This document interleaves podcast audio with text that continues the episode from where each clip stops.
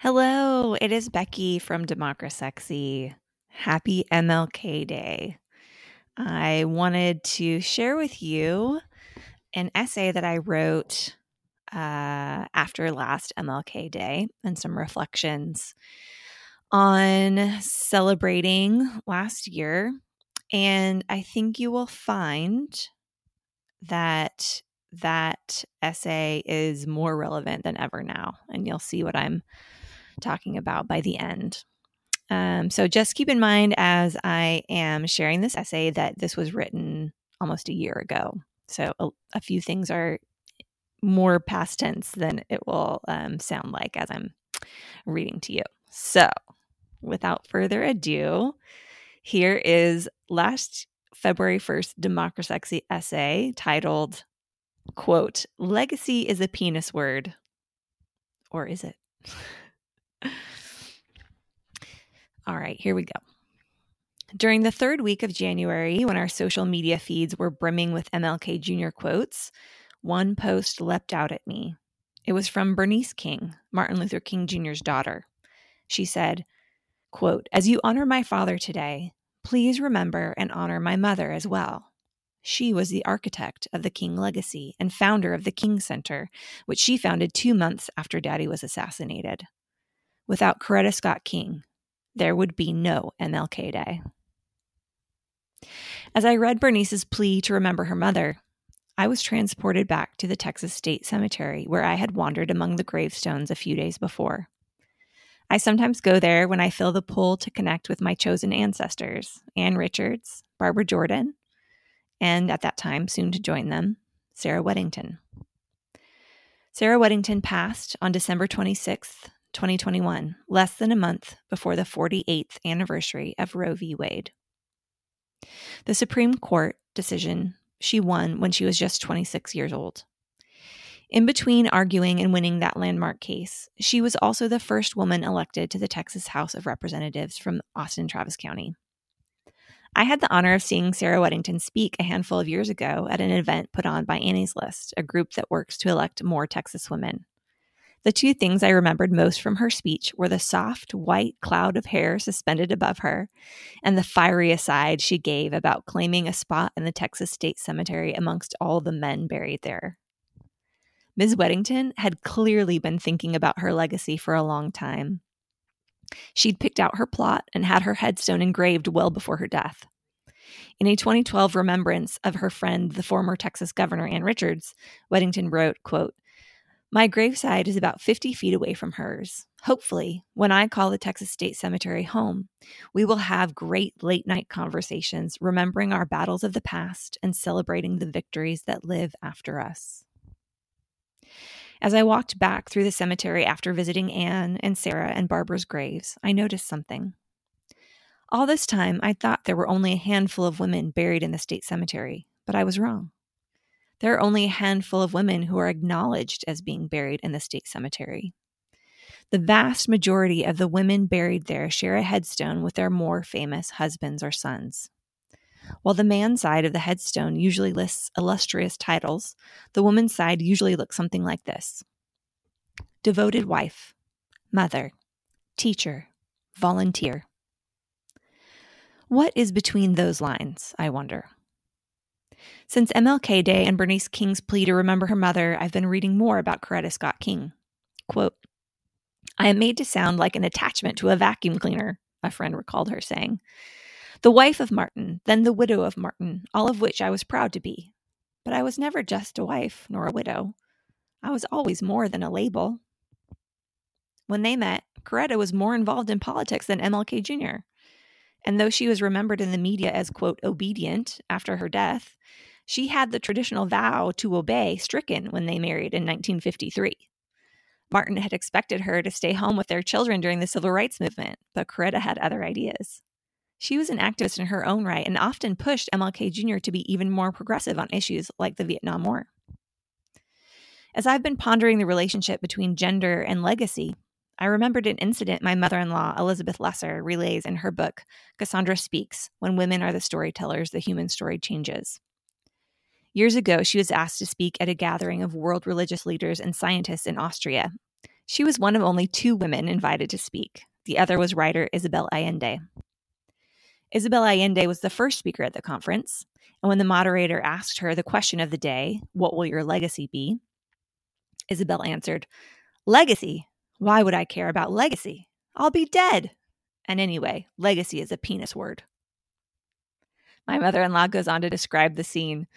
The monks in the first rows blushed. A couple of people gasped. The Dalai Lama laughed out loud.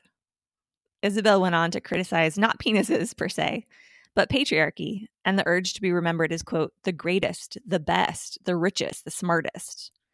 She said it was time to elevate a new kind of hero people who prioritize love and food and care of the children and old people. Brave endeavors historically relegated to the unimportant spheres of women. Unimportant in quotes there. And therefore, she said, it was time to elevate women as the people who can get us out of the crazy mess humanity has gotten itself into.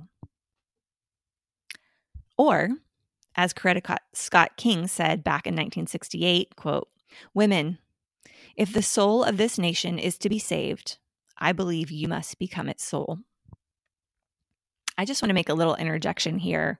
Um, of course, the language that was being used in the 60s is much more gendered, not as gender inclusive as we would use today. So just want to make that note. Of course, um, I think we would be more inclusive if we were if we were speaking about it today. So, little aside there. What could be more heroic and deserving of monuments than saving the soul of a nation? Is a bloody death on a battlefield more worthy of remembrance than a life of quiet service? Ultimately, no matter how we live our lives, the decisions about how we are remembered are made by those we leave behind. At the time of his assassination, Martin Luther King Jr. was disliked by 75% of Americans. The reason he is remembered as an American icon is because of Coretta Scott King's painstaking efforts to build the MLK Jr. legacy as we know it today. Almost immediately after his death, Coretta threw herself into plans for a multi million dollar King Center, as she called it, a kind of international West Point of nonviolence that is still going strong. She pushed for 15 years to make MLK Day a national holiday, recruiting the help of everyone from Stevie Wonder to Jimmy Carter to Newt Gingrich. It was impossible to go through January 17th last year without hearing the name MLK many times. But did you hear the name Coretta Scott King on January 30th? Coretta and MLK's daughter Bernice wrote, when she left me 16 years ago today, she left me with an assignment to not just continue my father MLK's legacy, but to establish her legacy. She built the largest global social change brand in the world. 54 years after my father was assassinated, the world is still looking to, learning from, and utilizing his teachings. Because of Mrs. Coretta Scott King, we know more than I have a dream. From one of the most hated men in America to the largest global social change brand in the world. What an incredible feat. Because of Coretta Scott King's visceral knowledge of what it takes to build a legacy, she understood the importance of appointing a capable architect to establish her own. Legacy is an agreement between the one who stands on the lonely gravesite at the top of the hill and shouts, This life mattered. This life taught us how to be better to each other. And the one who hears their cry and says, Thank you. I'm listening. I am better because of them. I won't forget. I heard Bernice's shout from her mother's graveside and took myself to the bookstore the next day. My heart broke a little when I asked where to find Coretta Scott King's autobiography, and they directed me to either the sale section or the last chance section. What is the value of a legacy? Whose autobiography is full price? And whose is discounted to $5.99. Who shouts for us after we take our last breath? Sarah Weddington clearly put a lot of thought into the content of her headstone. It's one of the taller ones in the Texas State Cemetery and perhaps the most resume like of them all. She asked the headstone maker to pinch the sides in so it would have the hourglass shape of a woman. In 1967, when Sarah was 22, birth control was only available to unmarried women if they could certify to a doctor that they were within six weeks of their wedding day.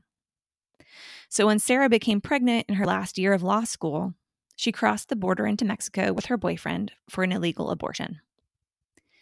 It's difficult to imagine that Sarah Weddington could have argued Roe v. Wade and won an election to the Texas House of Representatives all at the age of 25 while also caring for a two and a half year old. Sarah Weddington made the decision not to have children ever. And perhaps that's why we've had the right to choose what we do with our own uteruses for the past now 50 years. Sarah Weddington was never a mother, but she is a foremother to us all. So while Coretta has Bernice to shape her legacy, Sarah Weddington is counting on us, the daughters and sons of the movement for and non-binary offspring of the movement for bodily autonomy, to shout her story, to learn her lessons, to carry on her work. I, for one, refuse to let legacy be a penis word. And then in the original essay, I shared an invitation to Sarah Weddington's funeral service. Sarah Weddington will be buried at the top of Republic Hill in the Texas State Cemetery in Austin on Thursday, February 10th, 2022 at 1 p.m. The public is invited. You are invited. Come shout, This life mattered from a grave on a hillside. But let's not stop there. Let's go to the women in our family tree or in the apartment next door.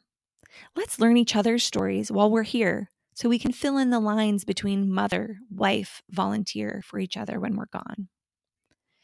At the end of the chapter on legacy in her book, Cassandra Speaks, my mother in law, Elizabeth Lesser, suggests we take some time to write our own obituaries, answering questions like what made her come alive and what did she stand for? I'd like to take it further what if we then shared our obituaries with each other? What if we shed the corset of expectation and revealed the soft, supple, imperfect shape of our truest selves and our rawest longings? I imagine that daring to show each other our souls is the first step toward collectively becoming the soul of the nation, just as Coretta Scott King believed we could. And that's the end of the essay, but I was really struck uh, reading it again almost a year after I wrote it, how relevant it is and how even more uh, heavy it feels to think about Sarah Weddington's legacy now that the main thing that she's remembered for, winning Roe v. Wade, um, there is a big asterisk now with it being overturned. So I think it's more important than ever this week in particular as we remember MLK Jr. and as we reflect on the legacy of Roe v. Wade. Wow, what a call to action for those of us who are still here.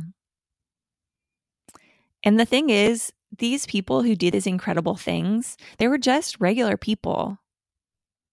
All of us have it in us to accomplish historic, incredible gains. And I think it's something important for us to remember that we don't need to wait for somebody else. We don't need to wait for another MLK Jr. We don't need to wait for another Sarah Weddington. We are the people who can continue those legacies today.